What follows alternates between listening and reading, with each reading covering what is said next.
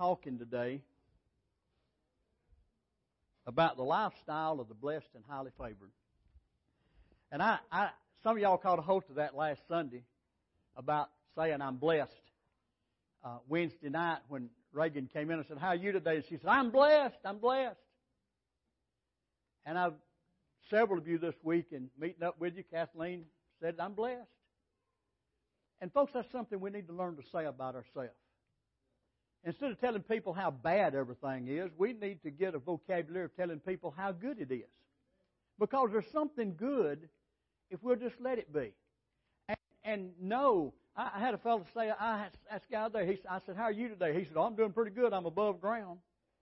And sometimes that's good, but if that's all I am is just above ground, then folks, I still got a pretty miserable life going on, wouldn't you think? I don't want to be just above ground. And sometimes I answer people back that say that to me, well, I don't know if that's a blessing or not. I think the real blessing would be, be below ground because then I'd be in heaven. You can't outdo that, right? But I want you to, last week we talked about Mary and how that the angel said unto her that she was blessed and highly favored. Now, as far as those words, that's the only time we find that particular thing in the Bible. But there's other times that words were said to people that to us today translate over to being blessed and highly favored. So I want you to look this morning in the book of Daniel, chapter 10, and we're going to talk about Daniel today. Daniel was a man that was blessed and highly favored. And we're going to see what made him that way. So I want all y'all to stand and read this with me. We're going to read these two verses, or three verses, 10, 11, and 12. Read with me. And behold, an hand touched me, which set me upon my knees and upon the palms of my hands. And he said unto me, O Daniel, a man greatly beloved, understand the words that I speak unto thee, and stand upright. For unto thee am I now sent. And when he had spoken this word unto me, I stood trembling. Then he said unto me, Fear not, Daniel. Now, for from the first day that thou didst set thine heart to understand and to chasten thyself before thy God, thy words were heard, and I am come for thy words. Father, in the name of Jesus, we thank you, Lord, this morning again for your word. Help us today, Lord, to look into your word, to see the things that we need to know and understand. Father, I pray that it gets into our heart today that because of what you've done and you've given us the opportunity to come over into the area of being the people that are blessed and highly favored. So, Father, I thank you that revelation knowledge come to your people today. I pray that the eyes of our understanding would be open.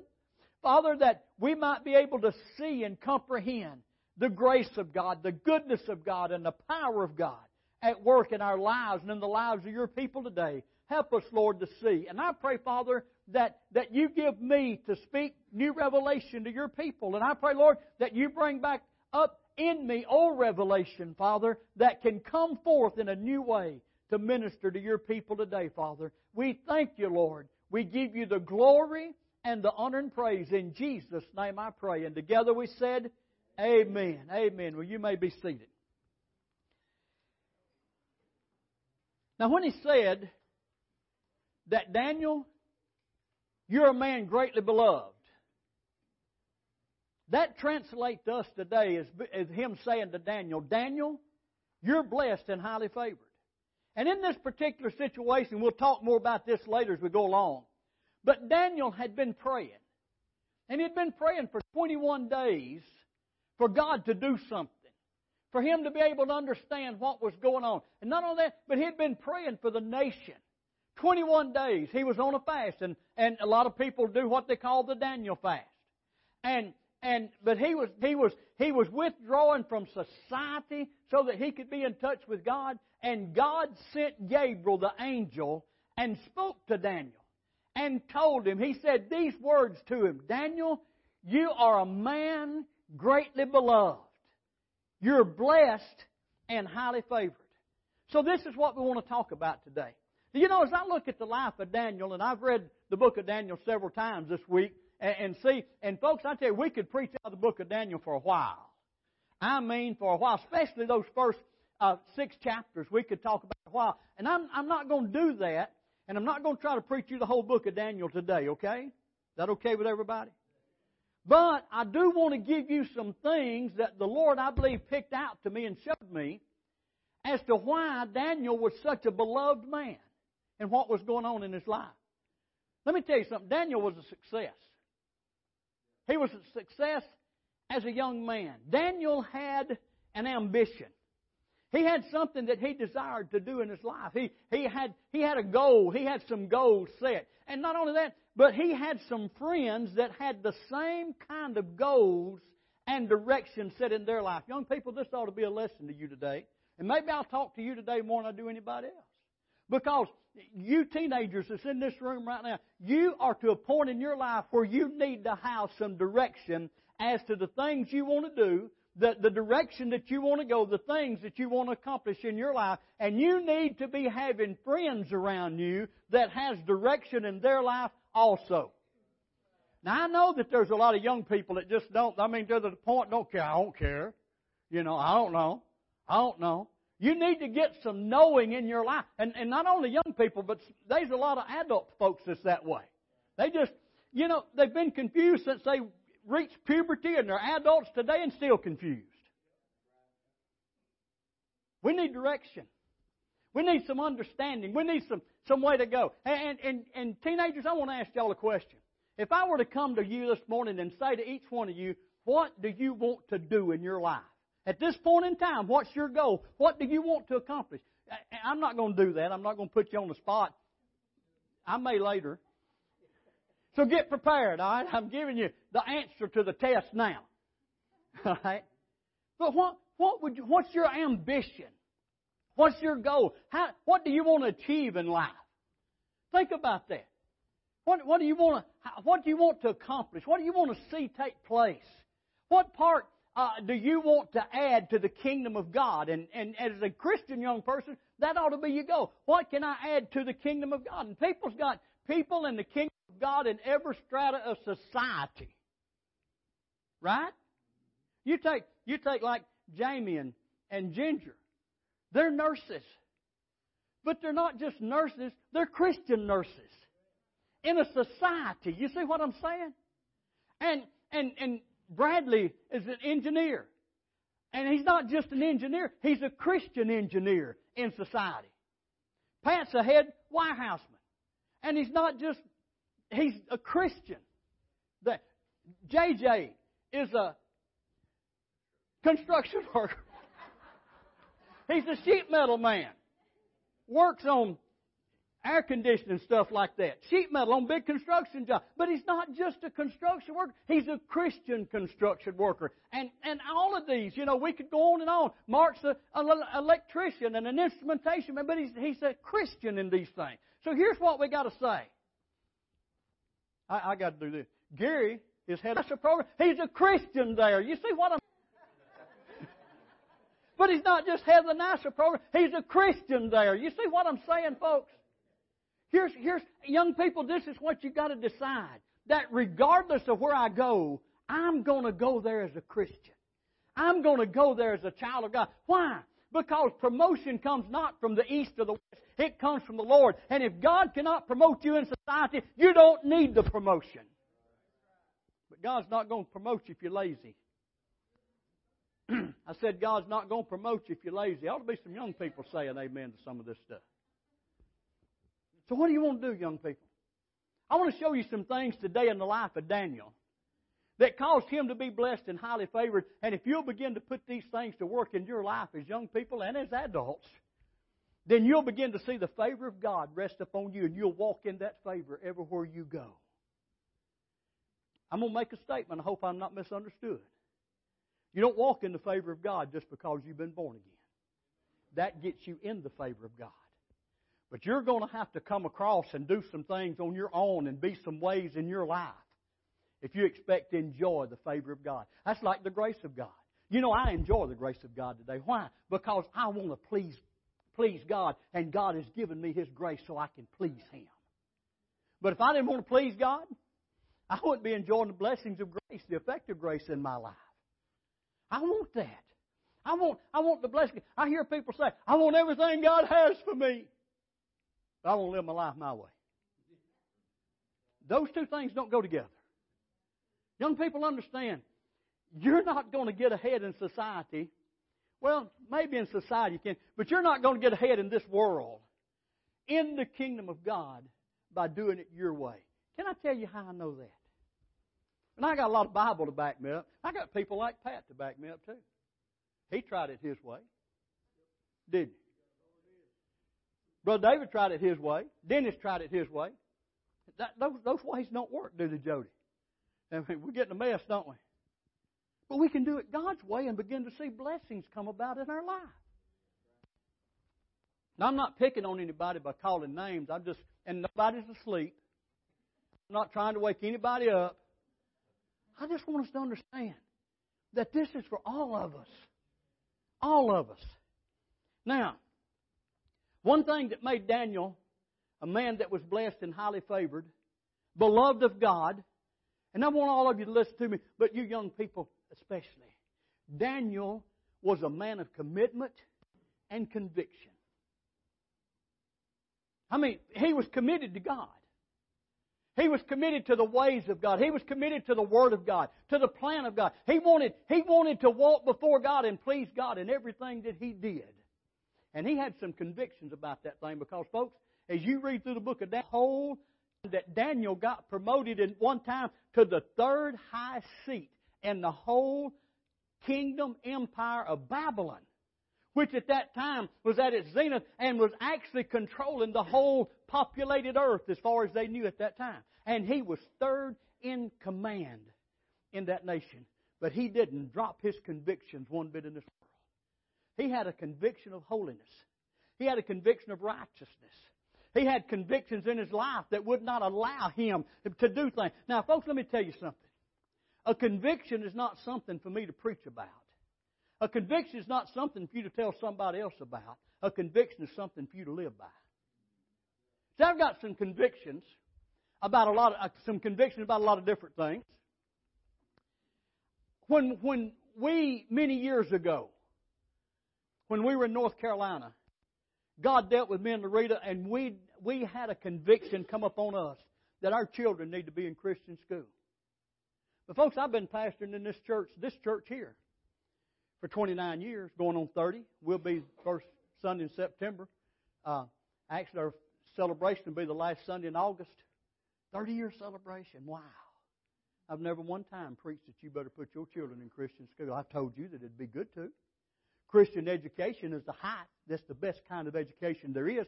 And we, but we had a conviction about that. But we never forced that conviction on anybody. It's just it's a conviction that we had, and that's what we did. We we we struggled for that. We we moved to that. We put things aside for that, and and, and because that was what that's what our conviction was, folks we've got to learn to live our conviction. If our conviction is to live a holy and righteous life before Almighty God, then there's a lot of things in this world that we don't need to be messing with. See, they got, took Daniel, uh, and he wasn't the only one. They, they took his three friends, which later that we know them as Shadrach, Meshach, and Abednego. And their Hebrew names are harder to pronounce than their Babylonian names were, so we'll just call them by their Babylonian names, okay? And they even changed Daniel's name to Belteshazzar. But I like Daniel better, don't you? And uh, I mean, it'd be tough to go turn to the book of Belteshazzar now. That'd be long to write. Anyway, but they brought all of these young men to, to Babylon. And these four men were specifically chosen out to eat at the king's table, to eat the same thing the king did, and drink the king's wine. But Daniel remembered back to what the Word of God said in the book of Leviticus, again in Deuteronomy. It listed, it listed foods that, that those Hebrew boys didn't need to eat.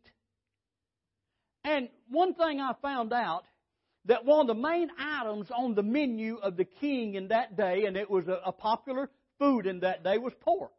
God had set down. Boys, they could not eat pork. I mean, it was against it was against what God had set down.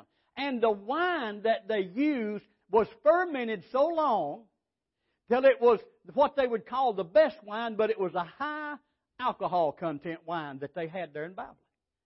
Daniel said, I'm sorry. I'm not going to eat that food, and I'm not going to drink that wine. But no, he didn't do it in a, in a rebellious way. He didn't stand out on the corner of uh, uh there in, in, in Babylon with a sign that was down in the king and putting him down. He wasn't in a protest. He just went to the king's servant and said, Look, he said, I cannot, in all good conscience, eat this. And, well, look, you got to, because this is what the king said. He said, Look, if you'll just bring us a vegetable stew and let us eat that and drink water for 10 days, just 10 days. And, and the servant said, well, well, wait a minute now. If I don't do what the king said, the king will have my head. Folks, I'm going to tell you something. Daniel was willing to stake his life on his convictions. Because he said to that servant, or to that servant of the king, he said, just let us do this for 10 days, and if 10 days there's not a difference, you can have our head. He said, it'll be at us. You can have our head. If there's not a difference, if we don't look better in 10 days than they do, then you can have our head. See, he was willing to lay his conviction on the line. Let me tell you, young men and women, there is no satisfaction and there's no words, enticing, sweet, sweet words that are worth stealing your innocency.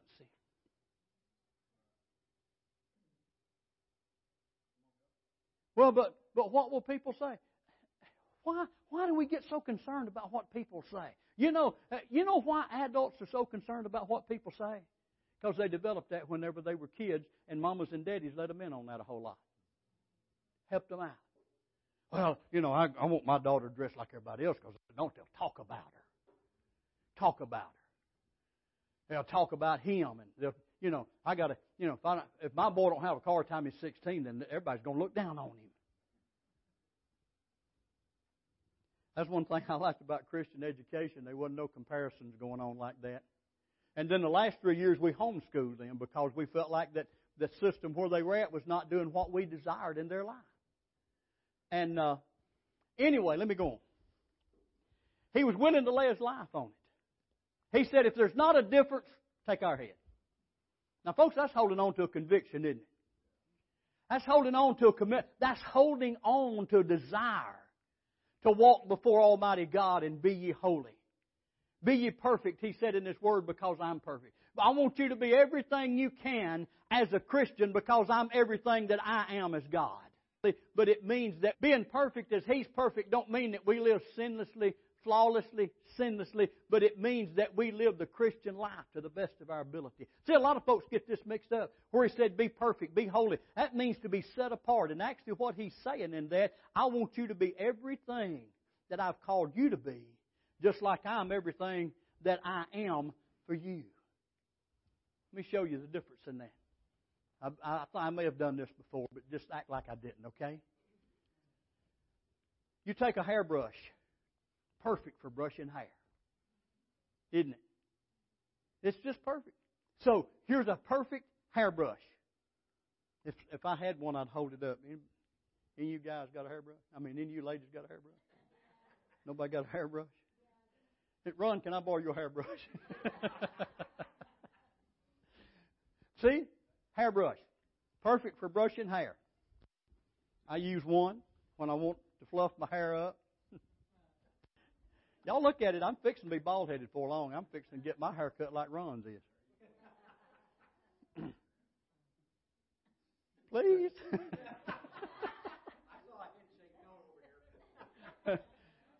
But it's perfect. It's perfect as a hairbrush. But now, I've got a hairbrush on, on the back of the, you know, on the, the shelf here. But this morning when I got through doing my hair, I was going to shave.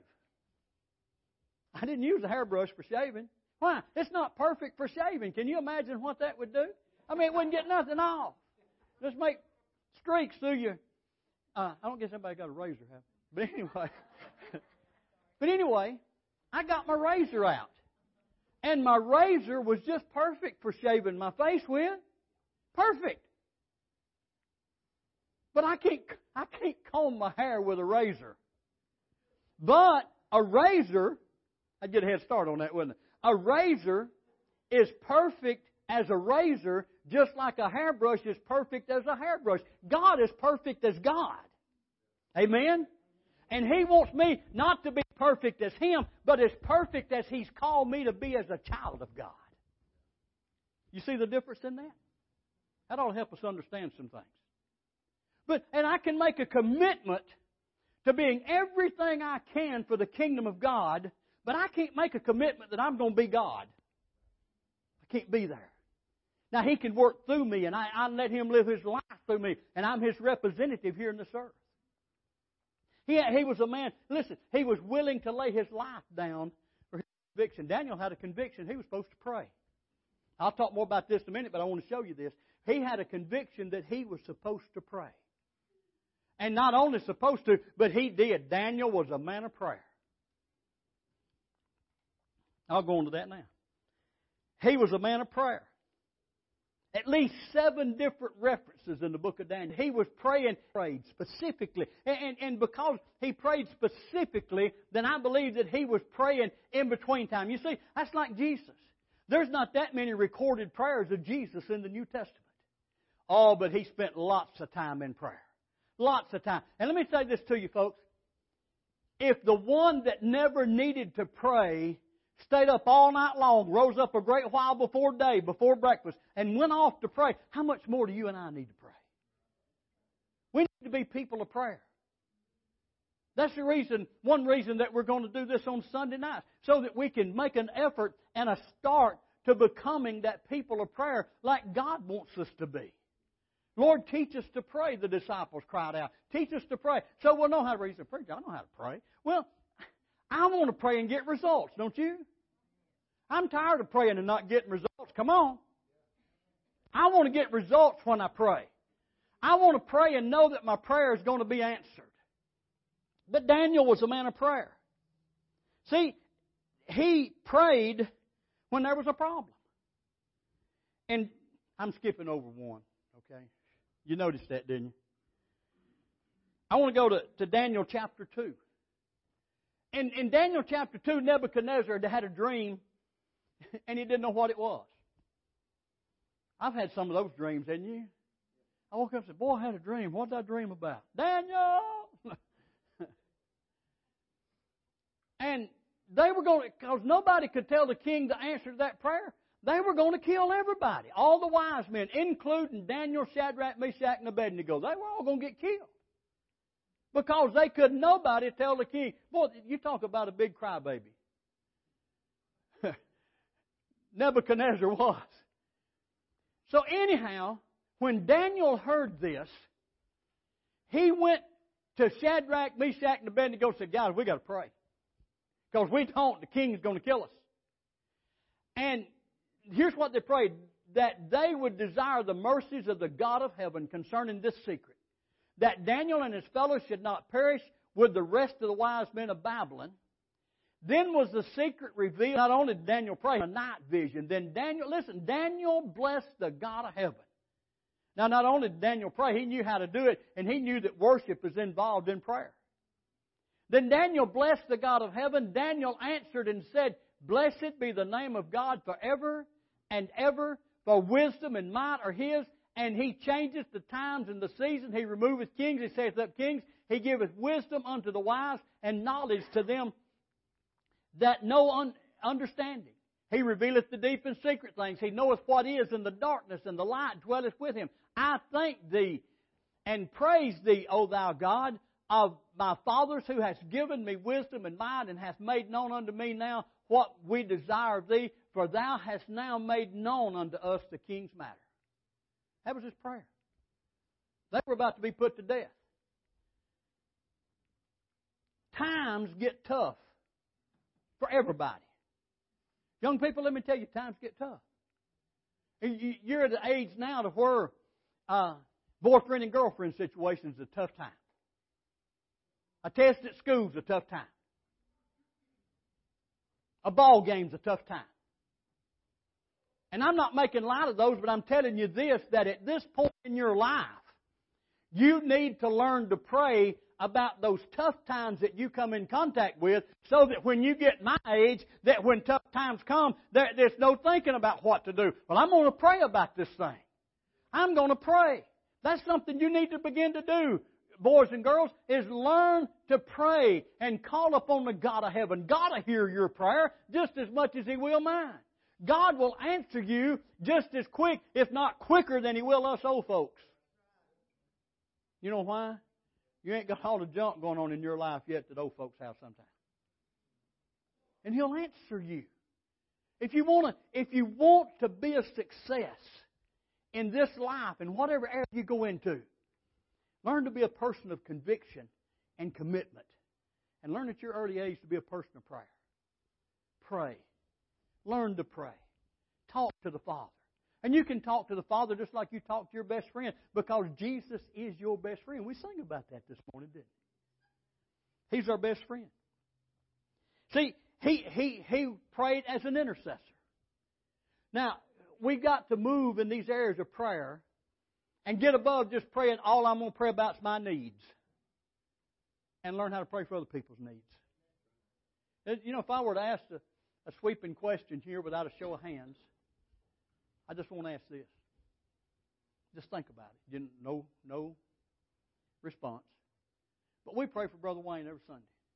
And I believe we're going to see the healing power of God rest upon this man to where he's completely healed. But how many of us pray for him through the week when we're not at church? All right? I'm just saying. That's called intercessory prayer. When I get past my needs and willing to pray for somebody else's needs. And that's something that we need to learn. See, Daniel was an intercessor in Daniel chapter 9, verse 3.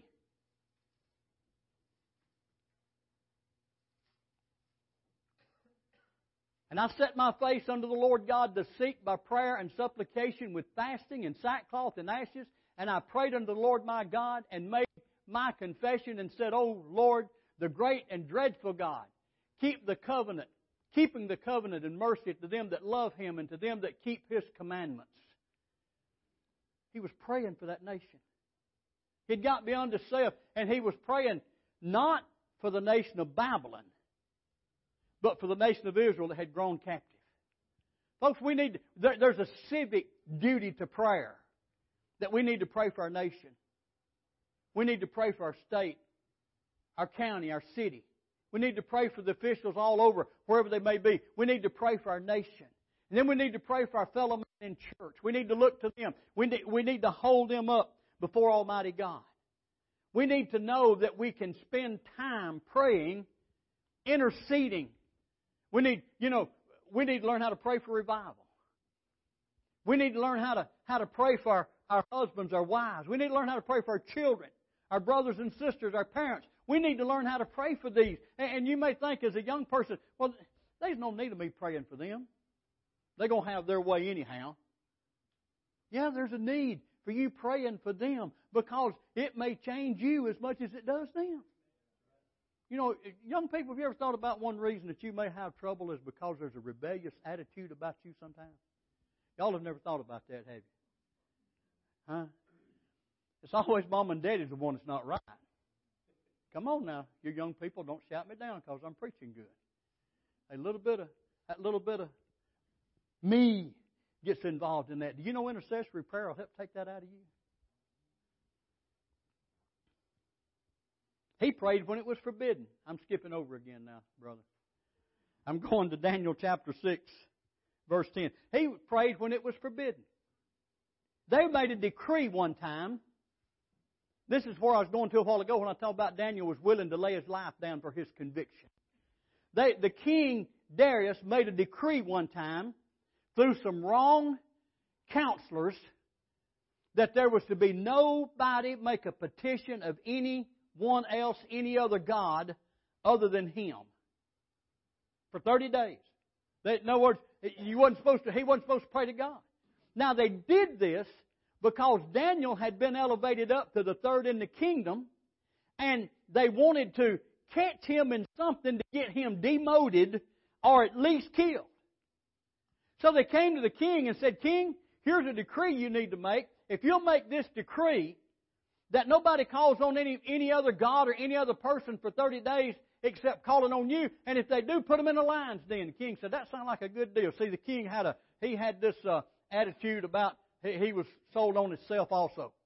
Sound like good. Everybody ought to talk to me. So he made a he made this decree. And and and in chapter ten or chapter six, verse ten, and when Daniel knew that the writing was signed, he went into his house and his windows being opened in his chamber towards Jerusalem. He kneeled upon his knees and three times a day prayed and gave thanks before his God as he did aforetime. This is not something Daniel did just because this decree came about. This is something that Daniel did every day. He didn't pray just when things was tough. He prayed all the time. At least three times a day. How much do we pray? I mean, I'm putting me on the spot. Boy, I tell you what, I've had to do some. I actually didn't want to preach this message because of this part about prayer. You show me somebody that prays enough. Oh, that person prays too much. There's no such thing as too much. Okay? No such thing. That's, that too much is in somebody else's mind. Praying this way is what has brought about moves of God on this earth and moves of God in this nation and moves of God in churches all across this land is this kind of praying. People that don't fear prayer and fear what someone may say or anything else, even to the point of government, even to the point if it means my life, I'm going to pray. See, he remembered uh, a scripture like Psalms chapter 55, verse 16 and 17. He, he remembered this. As for me, I will call upon God, and the Lord shall save me. See, that's all it took for Daniel right there. Evening and morning and at noon will I pray and cry aloud, and he shall hear my cry. Well, and here's the thing about it. He didn't go in secret to do this either. He prayed with the windows opened so that there wouldn't be no mistake about what he was doing and that everybody could hear. Well, sure enough, they heard him. They brought him to the king. They said, King, this is your direction. This is your command. This is what you said, and this is what you've got to do. And they took Daniel and put him in the lion's den, and the king said to Daniel, Oh, Daniel, oh, Daniel, I'm so sorry this is happening to you. But listen, he loved Daniel. He said, but, but the God that you serve continually, there's another key to this thing. The God you serve continually, he said, He'll save you. Daniel never opened, never opened his mouth. There's no record of him uttering a word. He just went right on down in the lion's den. God sent an angel and set the mouth of those lions, and I can just picture Daniel laying up there on the middle of them, just sound asleep. Just why? He had already prayed about the situation. Here's another problem that we have. We wait till we get in trouble to pray. We need to pray before trouble comes. And then we can rest on it. And God will send an angel and that thing will begin to work out. The next morning the king come and said, Daniel, is your God whom you serve able to save you? And Daniel said, I'm here, king, because my God saved me. They made a decree that they was to worship no other God except the God of Daniel. Course, that didn't last long either, and they were right back to their heathenistic ways, but it made an impact. Here's what I thought about this Daniel's commitment and his conviction and his determination to stand for God made an impact on a whole society. Think about that. Think about what we can do if we just begin to do that kind of thing. Three times a day he prayed. And here's another thing. He prayed until the answer came. Here's a key that we, we miss so many times. See, we got to understand, folks, that prayer is communion with God. It's not just throwing up some words and hope maybe God will grab a handful of them and do something. Prayer is communion and fellowship with Almighty God. When we talk to Him, we're talking to the Creator of the whole universe. When we talk to God eh, through the name of Jesus, we're talking to the one that loved us so much that He sent His Son to die for our sins on the cross. When we talk to God in the name of Jesus, folks, God listens. Heaven stops and they listen to the prayers of the saints of God.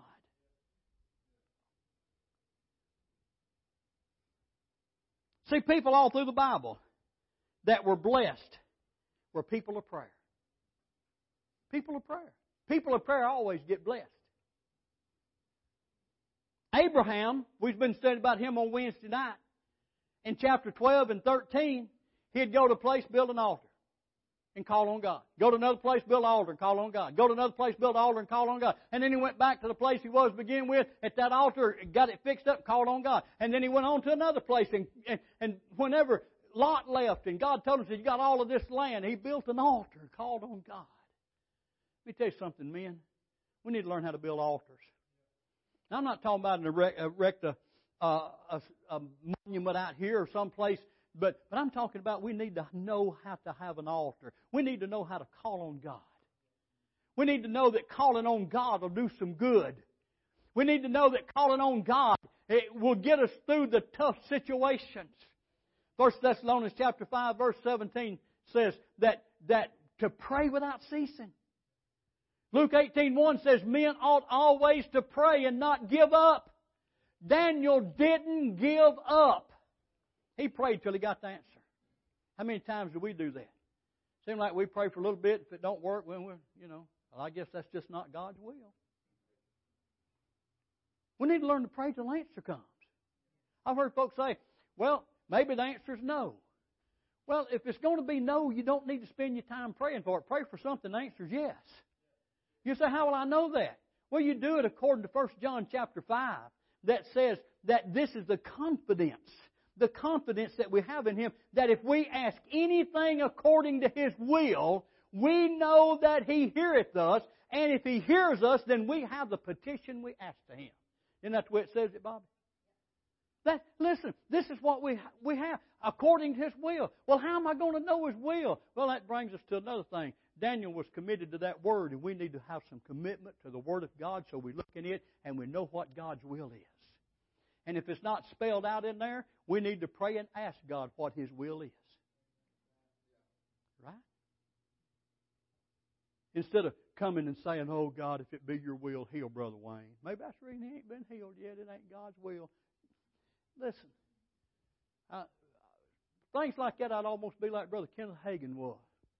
Because he'd say, I'd just soon hear a donkey bray at midnight in a tin barn as to listen to that kind of stuff.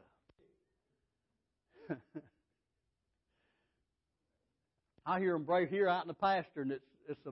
I can just imagine what that thing would sound like in a tin barn, just reverberating. He's willing to do whatever it took. Whatever it took to pray. In, in chapter 10 of Daniel, verses 11 and 12, it tells us he prayed until answer came. This is what we started with. And he said unto me, O Daniel, a man greatly beloved, understand the words that I speak unto thee, and stand upright, for unto thee am I now sent. And when he had spoken these words unto me, I stood trembling. Then he said unto me, Fear not, Daniel, for from the first day that thou didst set thine heart to understand and to chasten thyself before thy God, thy words were heard, and I am come for thy words. Daniel fasted, as I said earlier, for 21 days And it says that, back up in that chapter, it says that, that he, for three full weeks, weeks of days, there's seven days in a week, that makes 21 days, don't it? Fasted for 21 days. You say, can people do that? Yeah, they can. I did that one time. And I'm not saying that to, but y'all know how that I have this fixation on food, you know? You know what I'm talking about? But I went 21 days. Rita can tell you. I went 21 days and didn't eat. Just drank what I needed to and some juices and things like Didn't eat. And I spent time praying. And as I look back, it's one of the most spiritually fruitful times in my life. You say, well, why don't you do that again? Well, I guess same reason you're not fasting, okay? Can we be honest?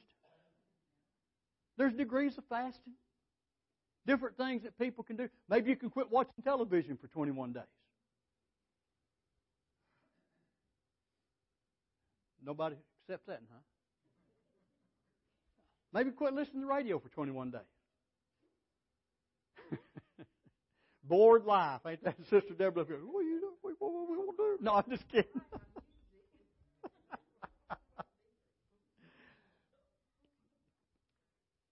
what about what about quit eating sweets for 21 days? See, there's a lot of things that we can do. But here, I'm not talking about quitting something just for the purpose of quitting something for a period of time. I'm talking about doing something and spend time before God.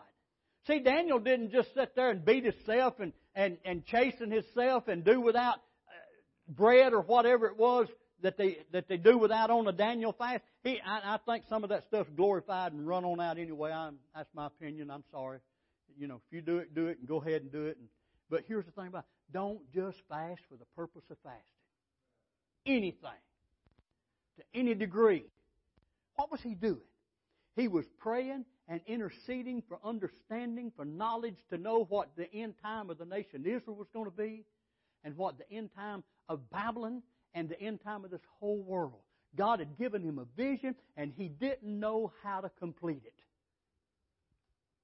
See, there's times in our life we don't know direction. Maybe some fasting and prayer will help us understand directions. It'll get us moving in the right direction. He was recognized as a man that had the Spirit of God in him. this is toughy, too. When he went to Walmart, they recognized him as a man that had the Spirit of God in him. When he went out to eat, they recognized him as a man that had the Spirit of God in him. He didn't fast all the time sometimes, folks, you know. There's times I'm sure he may have showed up at Cracker Barrel or whatever was going on in that day. Eat it, whatever. But when he went to the ball game, they recognized him as a man that had the Spirit of God in him. When he went fishing or hunting, they recognized him as a man that had the Spirit of God in him. When he participated in sports, they recognized him as a man that had the Spirit of God in him. Now, they didn't understand all of this, and they called it the Spirit of the gods. Well, it is God the Father, God the Son, God the Holy Spirit, isn't it? But in, in chapter 4, verse 8, another dream had come to Nebuchadnezzar, and he saw a vision, and they sent for Daniel. And listen what it said. But at the last, Daniel came in before me, and this Belshazzar talking, or, or, or Nebuchadnezzar talking, whose name was Belteshazzar, according to the name of my God, in whom is the spirit of the holy gods. Now this is all they knew, and before him I told my dream. This is what they, but they recognized a spirit in Daniel that was not in any of these others. They were able to see this. Are people able to see a Holy Ghost filled life in our life? Young people, don't be afraid of the Holy Ghost. You don't have to be afraid. The Holy Ghost is not weird and He'll not make you weird. You need to realize that. He, he's not He's not somebody that going to float around. No, no, no. The Holy Ghost is here to help us, to strengthen us, to lead us, to guide us, to give us wisdom and knowledge. And, and listen, adults, we don't need to be afraid of the Holy Ghost. But it seems like we are. It seems like churches today are afraid of the Holy Spirit. We don't want the Holy Spirit moving in our church because it might offend somebody. The Holy Spirit will not offend anyone. And He's not the author of confusion either. In Daniel chapter 5. Have I got this one down? Okay, well then forget it then. We won't go there. We'll move on.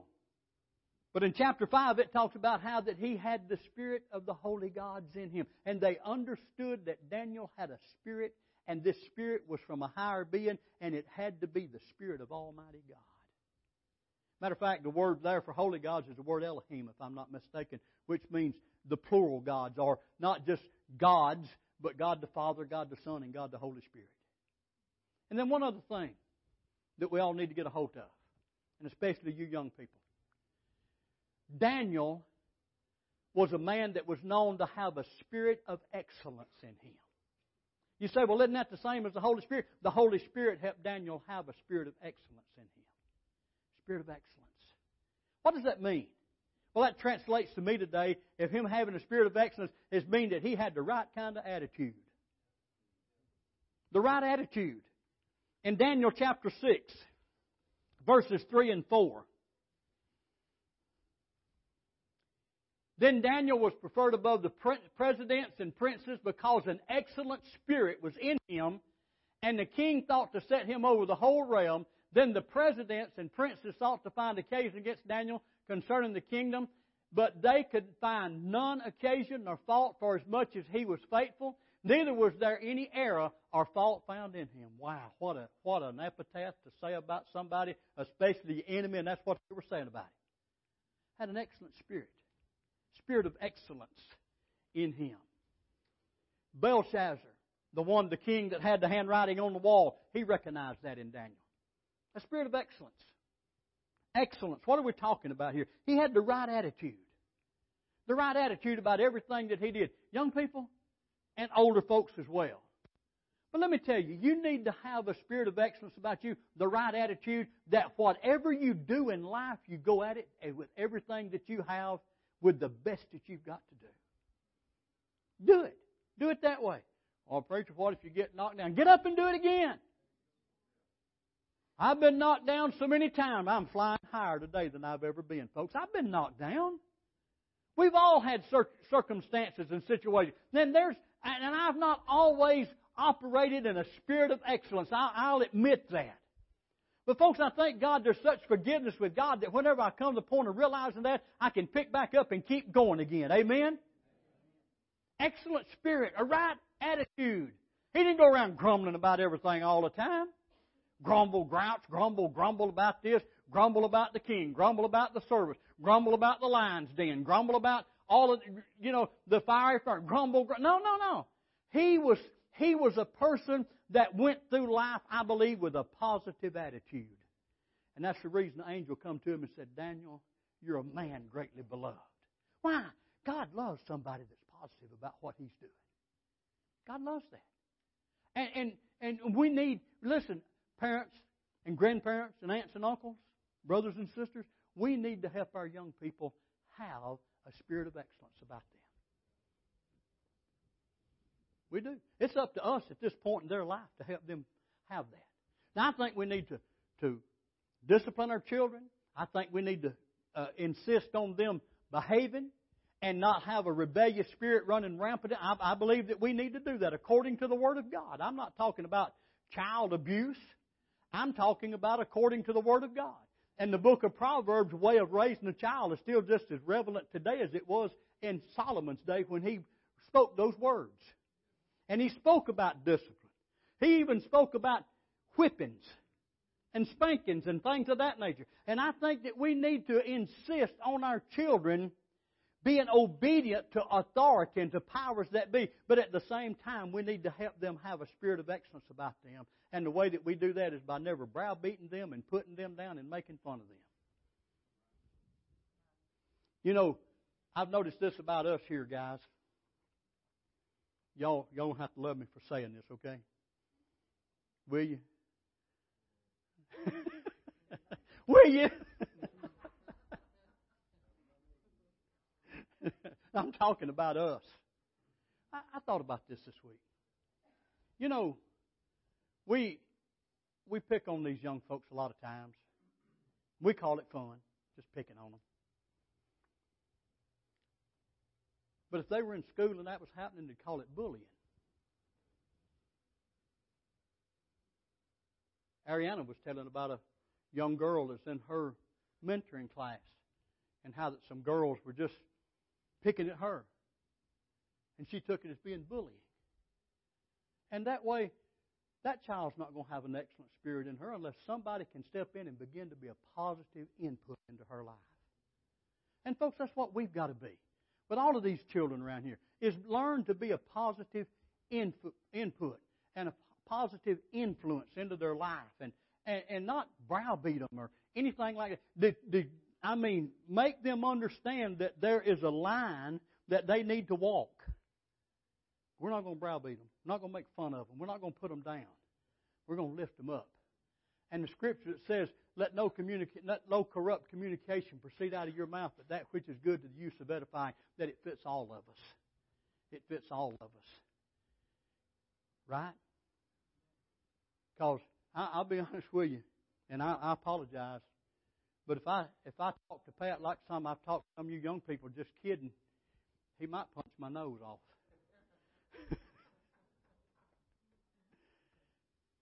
And I apologize to y'all for that, you kids. I do. Because I want to be a positive influence in your life. I want you to have a spirit of excellence.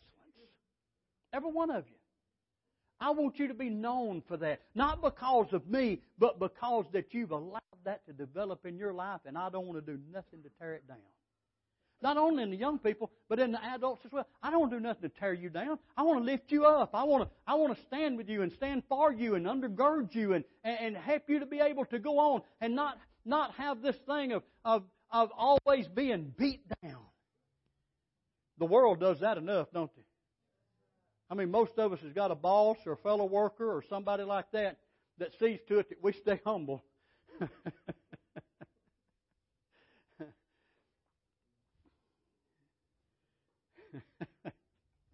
uh, Jenny turned looked at Gary when I said that. So.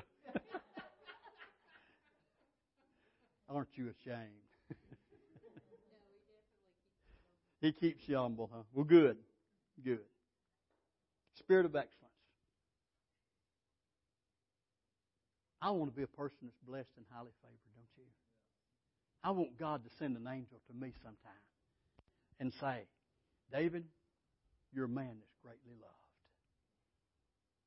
I want to hear that. I hear that from time to time, but I want that to be, I want that to be what I hear. I love God, and I want people to know that. But I want people to know that God loves me too. I want them to be able to see that in my life.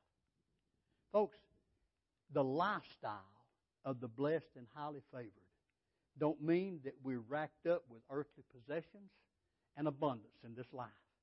But it means that we walk in the blessings and in the favor of Almighty God. And in that, every need is met. And in that, I can excel and go as far as God desires in my life to go. And you can too. You young people, you can do that. Determine today. Convictions, godly convictions, godly commitment, prayer of whatever of any source that's needed.